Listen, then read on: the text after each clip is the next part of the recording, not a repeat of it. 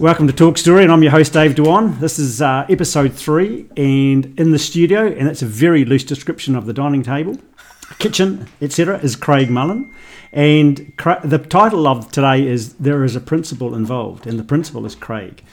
Craig, so you're a husband, father, school principal, and a rugby coach. But before we get into that, tell me, where were you born?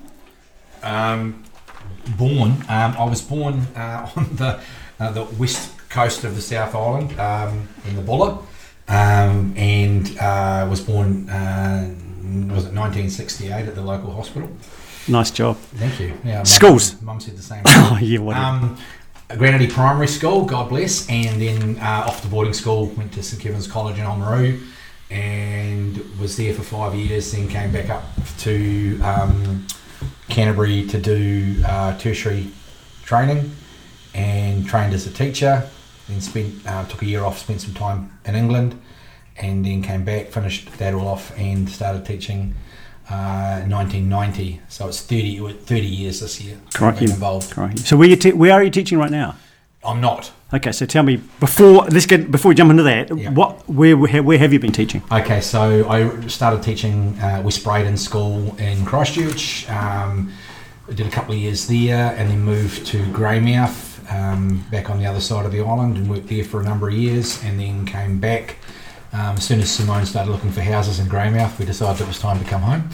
Um, and then when we came back over, I worked at Medding Intermediate for a number of years, and then um, a deputy principal's position came out of the country, came up out um, where we are today, and you know that was 22 years ago. Wow. So I started at Ashley 22 years ago, and uh, didn't um, haven't moved since then, and. Um, yeah, so that's where I'm at the moment. I'm the principal. Started off as a deputy, uh, and then three years later became the principal, and have been in the principal spot uh, for whatever time it is, uh, 19, 18. Okay, we'll come we'll come back. to that. So tell me, you just mentioned Simone. So she's your lovely wife. She is indeed. Tell me about the family. Um, I have uh, a lovely wife. I have three lovely children. Um, I've got a, a daughter, Elizabeth. She's 22. I have a beautiful daughter, Molly Kate, who's not too far from me. Um, she's 19. And I have a son, James, who's still in bed. Uh, and he's 17. He'll be 18 in November. Okay, excellent. So tell me what's going. Oh, hang on. And then Nio's also. no, yeah, we've got a we got a hanger on her here as well, haven't Oh, we? we've got a couple. We've Actually- Tama and Naiva as well from the Cook Islands. Came here as well. So I wonder how big our bubble is today. Full house. So tell me what's happening with the coaching gig and how this how did that come about? Okay, uh, coaching. what- So where I am at the moment? Or, Yes, uh, yes. Okay, so at the moment, uh, I'm on um, leave from um, principalship, um, and I applied for a position uh, as the rugby development officer at the Sydenham Rugby Club in Christchurch, uh, and I've been there. I started there on the first of April during lockdown, which was a bit um, d- different but awkward, and um, so my, my role there, I got into the office. I've got an office, which is cool. I've been in there twice this last week because we're, we're out of that lockdown sort of period. Um, my role there is um, very wide, very broad. I'm to, um, just come in a bit. Um, it- my job there is to, to uh, develop not only players but coaches and systems right across the club. So it's a biggie. Um, to, to be brutally frank, um, I, I, I got no idea of what's expected of me. I asked to see um, the job description and the annual plan and the strategic plan from the club, and uh, you know stuff that I'm used to working with through my job. And um, there's lots to do. Yeah, but, but having said that, you're a guy that is a bit of a change manager, so it's not going to take you long to get into the swing of things, is it? I think I've got to be careful too. Um, yeah, you're right, and, and it won't be too hard to jump on board because I, I love rugby and it's really important to me to see the game grow and the players grow. But what I've discovered is that um, you've got to have targets and you've got to have goals and you've got to have. Um, that's my phone. Turn it off. Thank you. Oh yeah, be Pete fun. Um, so you've got to have targets and goals and that, and, and, and some and rugby clubs are, at the moment seem to be, or the one I'm just walked into, seem to be a little bit loose on wh- the direction they want to go, which is understandable because they're not a professional outfit. Uh, they're a club. It's all about community, and um, so really my goal, or my personal goal, was to get in there and try and focus it about what are we here for, what are we doing, and um, you know revamp a lot of stuff. And so, this, is this a long? So, just going back a step, the vision is going to be more long term rather than the immediate focus on getting silverware in the cabinet, like most rugby clubs are fo- focused on. Yeah, they're very um, outcomes based at the moment, and they need to be a little bit more on development based. And uh, you know, one of the so I don't think I'm going to go back to principalship. Um, I think that um, although it will be a bit of a, a, a, um, a smack in the wallet, um, I, I think that I've done my time, and I see this as education, but in a different form. So what um, or what I see is that the, the the moment the club are really really focused on um, performance and outcomes and um, and not development. So what they're looking for is uh, maybe offering incentives to some marquee players and getting some marquee players in and, and, and chucking gifts, let's say, at them. Uh, whereas that, that, let's say, that resource could have been spread a bit better across the junior school and develop some of our own local talent. So, just going back on that little point about the principle, like transferable skills and business models, like running a school, like you have been doing, there's budgets, there's reporting. Yeah. So, is the same kind of philosophy going to be in, in, in your new role or not? Um, I like I, I every year um, I have to have an annual plan. Okay, and the annual plan falls out of my the strategic plan that has been set by the board. Okay. Now, this club has a board. Um, this club has uh, the, the bones of a strategic plan. They've done some some ba- some beginning work around strategic planning, which is really good. So they've got some ideas, but those ideas haven't been fleshed out. So they've got some uh, big targets and some big goals. So my role as a principal was to take the strategic plan that the board of trustees and the community have come up with and put it into action and uh, and make sure that those actions are you know carried out and um, so what I've done with Sydenham is I've asked to see their um, their strategic plan and I've asked about their annual plan and I've asked about what was the job description of the person who was there before me I've asked about goals for coaches and um, it's it's very flexible. It's to say at the moment. So what I've done in, the, in that time of lockdown, which I did in my old job, was I've written job descriptions, Nice. and so I've written job descriptions for what is expected for a senior coach at Div One, uh, for a senior coach at Div Two, what's expected for a, a Colts Premier coach. Um, they are the three areas, the the basically you'd say the the shop window areas of the club where they're looking to see performance. Um, and then I spent some time putting together some documentation based around what I would like to see as a coach um, from six year old through to 20 year olds. Nice. So I've put together like a curriculum. So that so that's um, the lockdown, what, what's been happening in lockdown for me. Okay. So the the idea of taking the skills you've had as a principal into this role are quite clear. Sorry, The other, the other, yeah, yeah, yeah. yeah.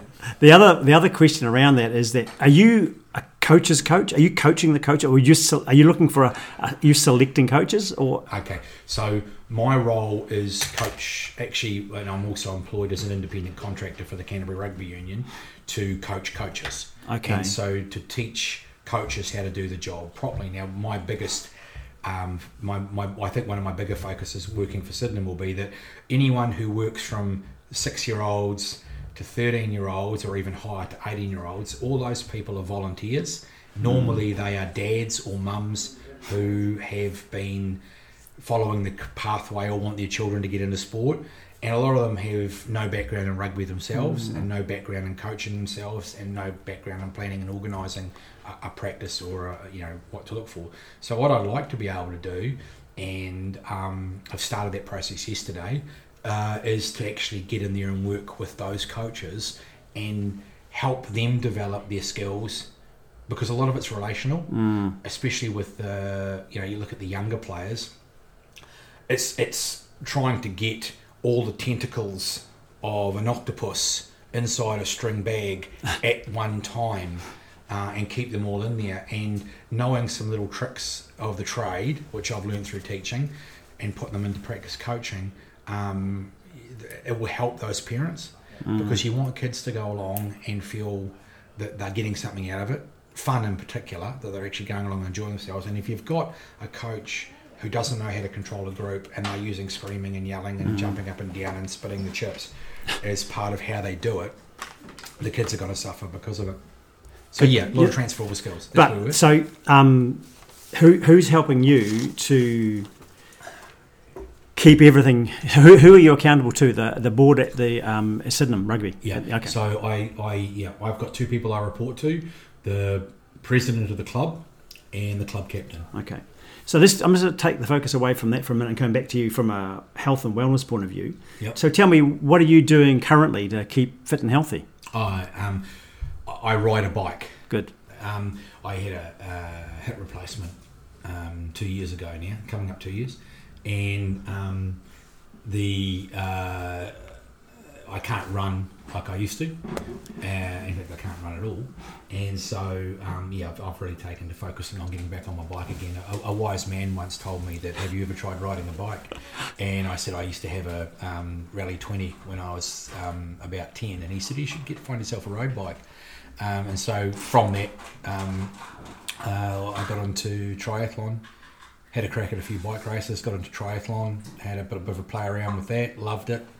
Um, love the swimming aspect. Um, it's really good for me on the bike because I uh, I can get out and I ref- reflect when I'm not breathing heavily. Um, yeah, can get out and reflect and have a think about what's going on in the world. Nice. It's good. Just going, I, I, t- I talked to um, a person last week about allergies. You also suffer from allergies, don't you? Yeah, uh, I'm allergic to hard work, and um, no, I'm allergic to uh, eggs. And that's Um, quite a dangerous situation for you to be in. Deadly. Uh, It it used to be um, a, a- lot worse. Like I couldn't be in the same room as them being cooked. But nowadays, um, yeah, I can put up with that. I can actually sample a bit of egg and, and get away with it. I'll probably have the shits for a week. Yeah. I hope you can get away with that on national. TV. But yeah, but um, yeah, it upsets my guts a wee bit. Um, and in- interesting enough, since the kids were di- diagnosed with being uh, having celiac disease, I've, I've avoided gluten uh, quite a lot. And I notice now that uh, when I get gluten up, uh, if I have a or I sneak a you know bit of bread or have a burger or something, it can affect my uh, first of all my stomach or my mood, um, and can affect my um, sleeping. So uh, I try and yeah try and keep away from that as well. Okay, last question. You you've taken a long time to get to where you are now to do this coaching gig, which you're obviously natural at, and you like to do it, and you're a, you're a good, you're a forward-thinking kind of a guy. What would you suggest to someone else who's perhaps sitting on the edge, thinking, "Should I or shouldn't I?" What would you say to them? Um, it's funny, yeah, Dave. I still have those days where I'm sitting there on the edge, thinking, "Shit, you know what?" But um, I watched a friend of mine a few years back take a big risk uh, and walk out of the country and, and settle down in another part of the world. And I thought, well, if an old codger like that could do it, I could give it a nudge myself. And um, I've watched a number of people over the years um, change professions and head in different directions uh, to the to, to the benefit of their health and their mindset. And you know, uh, one of the reasons I haven't jumped uh, until now is um, it's been the fear factor. I haven't actually believed in myself enough to do it, and also you think about the um, the impact it's going to have on your family, and um, it's my shirt, um, and just how it, how it does impact, you know, you know, mortgages and life insurance and all that sort of carry on. So we're going to have to redo the budget. But uh, I had a really good chat with um, Simone, and we talked about uh, health impacts and mental health in particular, because I've struggled, you know, over the years with a few, you know, a few dark periods, and um, and that's to do with to do with the work I'd been doing. Um, education has changed so much over the years since I've been involved. Like I said, I've been involved 30 years, and once upon a time, you could um, suggest something to a family that they need to do with their child, or even discipline the kid at school, and you know verbally you can hit them. Um, and once upon a time, the parents would back you up, and they'd say things along the lines of, "Yep, that's yeah, thank you very much," and they'd support you. Over the last thirty years, things have changed now, thanks to the internet, where parents actually have uh, more knowledge than the people who are in the game, and some of them are more knowledgeable than some of the teachers I've worked with. But um, they believe that their way is right, and they will challenge you on everything. Now, interestingly enough, we're bringing our kids up to challenge Hmm. and to question. Um, but it's got to the point now where um, even someone as experienced as me, who is flexible and changes with the times, is constantly being challenged by people who have absolutely no idea at all. Hmm. Um, and the, the, the term used to be helicopter parent, where the parent would hover above the child. Now it's lawnmower parent uh, or bulldozer parent, where the parent actually gets in front of the kid and creates that pathway. And to be honest, I'm, I'm really over it. That's that's helped me shift. Um, you know, we had an incident at the end of last year, or a number of them, but one in particular that really struck me is where uh, the school had made a decision around a child who'd won an award. Uh, it was a sports award, and we'd made that decision because we followed the criteria that we'd set in place, and and um, a parent of a child didn't agree with it, and in the finish moved the child out of school, but on the way to that path created mayhem and stress and absolute you know went to the top went to Coralanne Child who's at the director of education in, in Canterbury. And because their, their child didn't win an award at school um, so things have changed. And you can see why now teachers don't like giving out awards. Um, and they don't like uh, you know what's what's the what's the time? Uh, incentivizing programs and making you know rewards at the end of it. Because if a kid misses out and then they walk into the real world and expect everything just to happen for them. Yeah. Okay, I'm going to hold you there because that tells me that you've you've not only influenced so many kids in the time you've been teaching in principle, but you're taking that same philosophy into coaching and to coaches and for players as well. So uh, we're, we're not losing your skill base whatsoever. In fact, we're just taking it to another area. Yeah, a different area, um, an area that's supposedly volunteer. Um, I- yeah, and uh, an area where, I mean, I've always been passionate about rugby um, from an early age, uh, from about four. Um, I think I played my first game and been a part of it, and then got involved with coaching, and just can see the difference it can make. Uh, rugby's a really interesting setup um, because it's all body shapes. So you know your your giraffe to your hippopotamus to your cheetah to you know it's for all, it's designed for all body shapes. Um, and that's why I still you know I and and it's all for all um, personalities.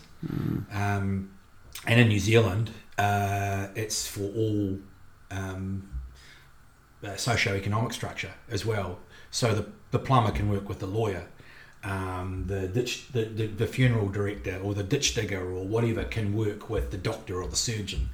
Um, and that's the that's how I see rugby. So I'm going to be working in a community which uh, has a varying degree of socio-economic structure. Um, from what I remember about Sydenham and about playing against them when I did when I, when I was playing, um, very community and family orientated. Um, I've had some great players through the club over the years, um, but still, you know, very very passionate junior program. And of course, like most Christchurch clubs, they lose their kids from 13 through to 18 when they go off to the, the, the different high schools. And that's one of the things I want to be able to do is keep in touch with those 13 to 18 year olds, whatever high school they go to in, in Canterbury, which is a big thing, um, and maintain those that relationship stuff. Great. So I'm just going to finish with the. Um, I haven't touched on your any nicknames like Budgie, but that'll be for another story for another time. Oh, of course it is. And so I'm going to say thanks very much for sharing your story today, and it's, I really, really much appreciate what you're doing. And I think for rugby players and coaches in Christchurch now, it's a, I think it's a, a new beginning. It's good. It's pretty exciting stuff. Oh, thank you, Dave, for the time, and thanks for coming back into our country and, and enjoying the, the tropical climate that we have here in oh, New I Zealand. love it, mate. Okay, well, hey, thanks very much, Craig. And I'm just going to finish there. And, and next time, next time we're going to be talking to um, a Nepic dude, John Newsom, and his the title of this one, "There Is No Easy Way." So thanks for listening. Aloha.